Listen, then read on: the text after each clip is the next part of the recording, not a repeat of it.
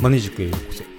この番組はマネージメントをテーマにお送りしていく番組です。将来スキルアップして組織をマネージメントしていきたい方やメンタル面など自分自身のセルフマネージメントが気になる方元外資系ベンチャー企業でマネージャーの経験を交えつつお送りしていこうと思います。どうぞよろしくお願いします。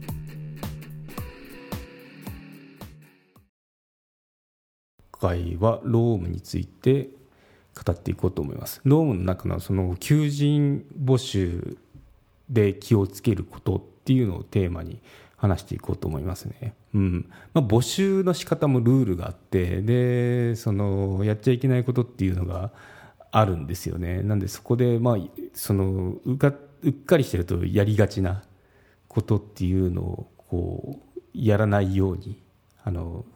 取り上げてみました。うん。まあ、社長がその業務拡大ででこれからちょっと人増やしたいねって時に、まあ、人事部にこう相談に行くような場面をあの描いてほしいんですけど、まあそのまあ、営業部門の求人の募集をかけたいんだよね、うん。まあ、元気のいい20代の男性2名くらいあの募集かけてくれないかっていうようなことを社長が言ってで人事部は「はい分かりました」と言ってはだめなんですよね。そう。どこがポイントかっていうと、まあ、その20代っていうとことあと男性ですね。こういうふうにあの限定してしまって募集をかけるとちょっとあダメですよということで、まあ、そういう感じでルールがありますよということで。はい、求人募集っていうのは老若男女問わずがあの基本ですね。基本っていうかまああるそうです。なんで、うん、さっきみたいに男性だけとかあとそのなんだろう。年代で決めてもダメなんですよね。そう。なんで気をつけないとはなんだろう。やってしまいがちかもしれないですね。うん。なんでそう。女性だけ男性だけっていう募集はいけませんよってことで、うん、採用する時もその男女同じ基準で採用しなきゃいけないですね。うん、例えば面接はもちろんすると思うんですけど面接の後に女性だけ体力測定ありますとか こういうのもアウトですね。アウトのパターンになります、はい、であと男女別の募集人数を決めるっていうのもアウトですね、まあ、男性3名女性1名募集とか。あの男女別で採用人数を決めた上で募集したりとかあとは応募者の中から男性だけを先に面接して採用者を決めるとかでその後に女性の選考をするっていうのも、まあ、平等じゃないよねってことでアウトですねやってはいけないことになります。うんで、まあ、特別に女性だけいい場合もあるんですよね。っていうのは昔からその女性の進出が妨げられてるような職種だったりとかあと正社員の割合が男性9割女性1割といった会社だとちょっといびつですよね。男性多いんであのそう、まあ、女性が4割となるまでは女性だけ募集してもいいですよということで、うん。まあ、そういったその、まあ、例外もあるんですけど、まあ、基本はあの平等よということで。あの採用活動しなきゃいけないですね。うんまあ、いびつだったらそれを正すためのその限定っていうのは認められてるみたいですね。うん、であの老いも若きも平等よっていうのが基本なんですけど、まあ、65歳以下の募集年齢にしたい時はそのなんだろう募集をするときに定年が65なのでっていうようなこの理由をつければあの OK っていうパターンもありますね。うん。そう。まあ、基本は老いも若きも平等になんですけど、うん。まあ、その定年の都合で、まあ、65以下でお願いしますっていうのはそのちゃんと理由として書けますね、まあ、ハローワークとかで見たことあると思うんですけどそんな感じです。そう、うん。まあ、気をつけなきゃいけないですね。これ知らないであのやってしまうと、うん、ちょっとアウトになりがちな話だと思うんで、うん、一回その募集初めてまあ一回この募集をかけたことがある会社っていうのはもう全然そのノウハウあると思うんですけどこれからその初めて人を取るような その立ち上がっていい調子で業務も業務っていうかそのビジネスも軌道に乗ってってところは気をつけなきゃいけないですよね。うん、なんでロームの本読んでみるといいと思います必ず書いてるんで。はい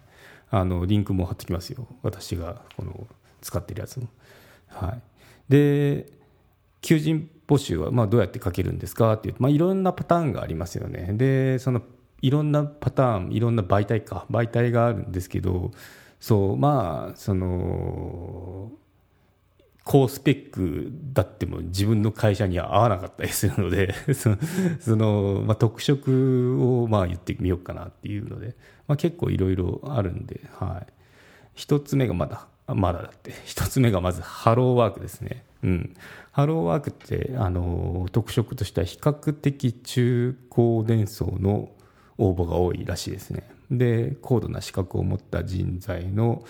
募集っていうのはちょっと残念ながら少なめですね。で他と比べて助成金を受給できる可能性が高いですね。でお金がかかんない費用はゼロですということで。うん。ですね。で次が今度インターネットの求人サイト、まあ、よく最近電車のそのなんだろう広告とかでも見ますよね。テレビでも CM とかやったりして。うん。結構まあメジャーになってきてるかなって感じがしますけど。でこの特色っていうのは応募のための登録っておちょっと待って。応募のための登録が手軽にできインターネットの利用率が高いってことですね。で比較的若年層の応募が多いっていう特色がありますと。で費用はまあかかってしまいますん。でまあ上中下で言ったら中かなって感じですね。はい。で今度は駅などに設置しているフリーペーパーありますよね。これは地域限定とかあと沿線限定などの募集に適してますね。まあ、地域に根ざしたやつとかってあのいいかもしれないですね。スーパーとかあのなんだろう袋詰めするとこにもあったりしますね。はい、で気軽に手に取ることができるためパートアルバイトでの仕事を探す人が比較的多めで費用もかかってしまうんで中ですね。うん、まあうん、見たことあると思うんですけどパートアルバイト多いですよねこの手のそのフリーペーパーっていうのは。はい、なんで正社員じゃなくて、まあ、パートアルバイトを募集かけるときは、まあ、この適した媒体だったりしますね。はい、次は新聞折り込みの求人広告特色としては地域密着型の募集に適してますよとで求める人材がその新聞の読者層と合致するかの判断が必要ですと。うん、で費用はまあ低いとこからま真ん中ぐらいですね。はい。うん、でもまあ思うに新聞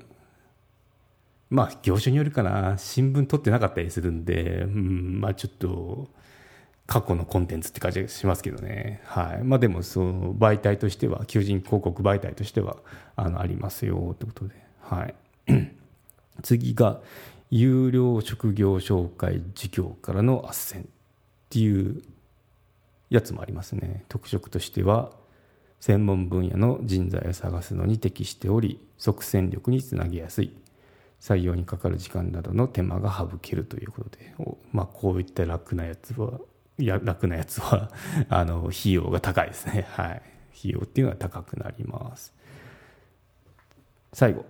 新聞社や人材会社が運営する給食フェア給食じゃない転職フェアブースに出店するという、まあ、ブース出店ですね。これっていうのは特色として応募者が直接会社のブースに立ち寄るため初めから応募者との人となりを見ることができます。場合によってはその場で面接まで可能なので効率的ですよということで、うん。まあ、ブース出店ということでお値段高いですよということで。こうですね。はいまあ、こんないろいろハローワークインターネットの求人サイト、あとフリーペーパー、新聞の折り込み求人広告、で有料職業紹介事業からの斡旋、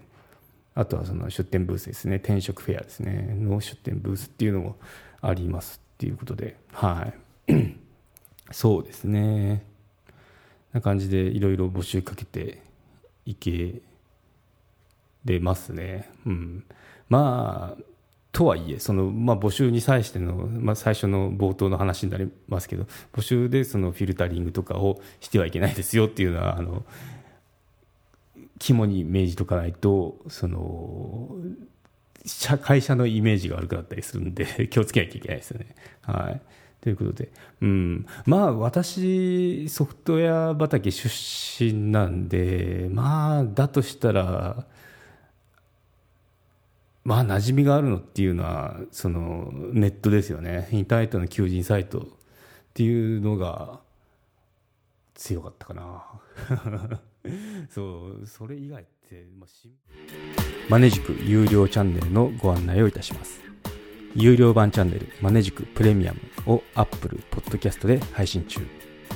マネジメントや人事など組織運営のことですので全体公開できない話もございます。有料会員は無料版では一部公開されていたエピソードの前編を聞くことができます。ご登録して応援いただけると励みになりますのでどうぞよろしくお願いいたします。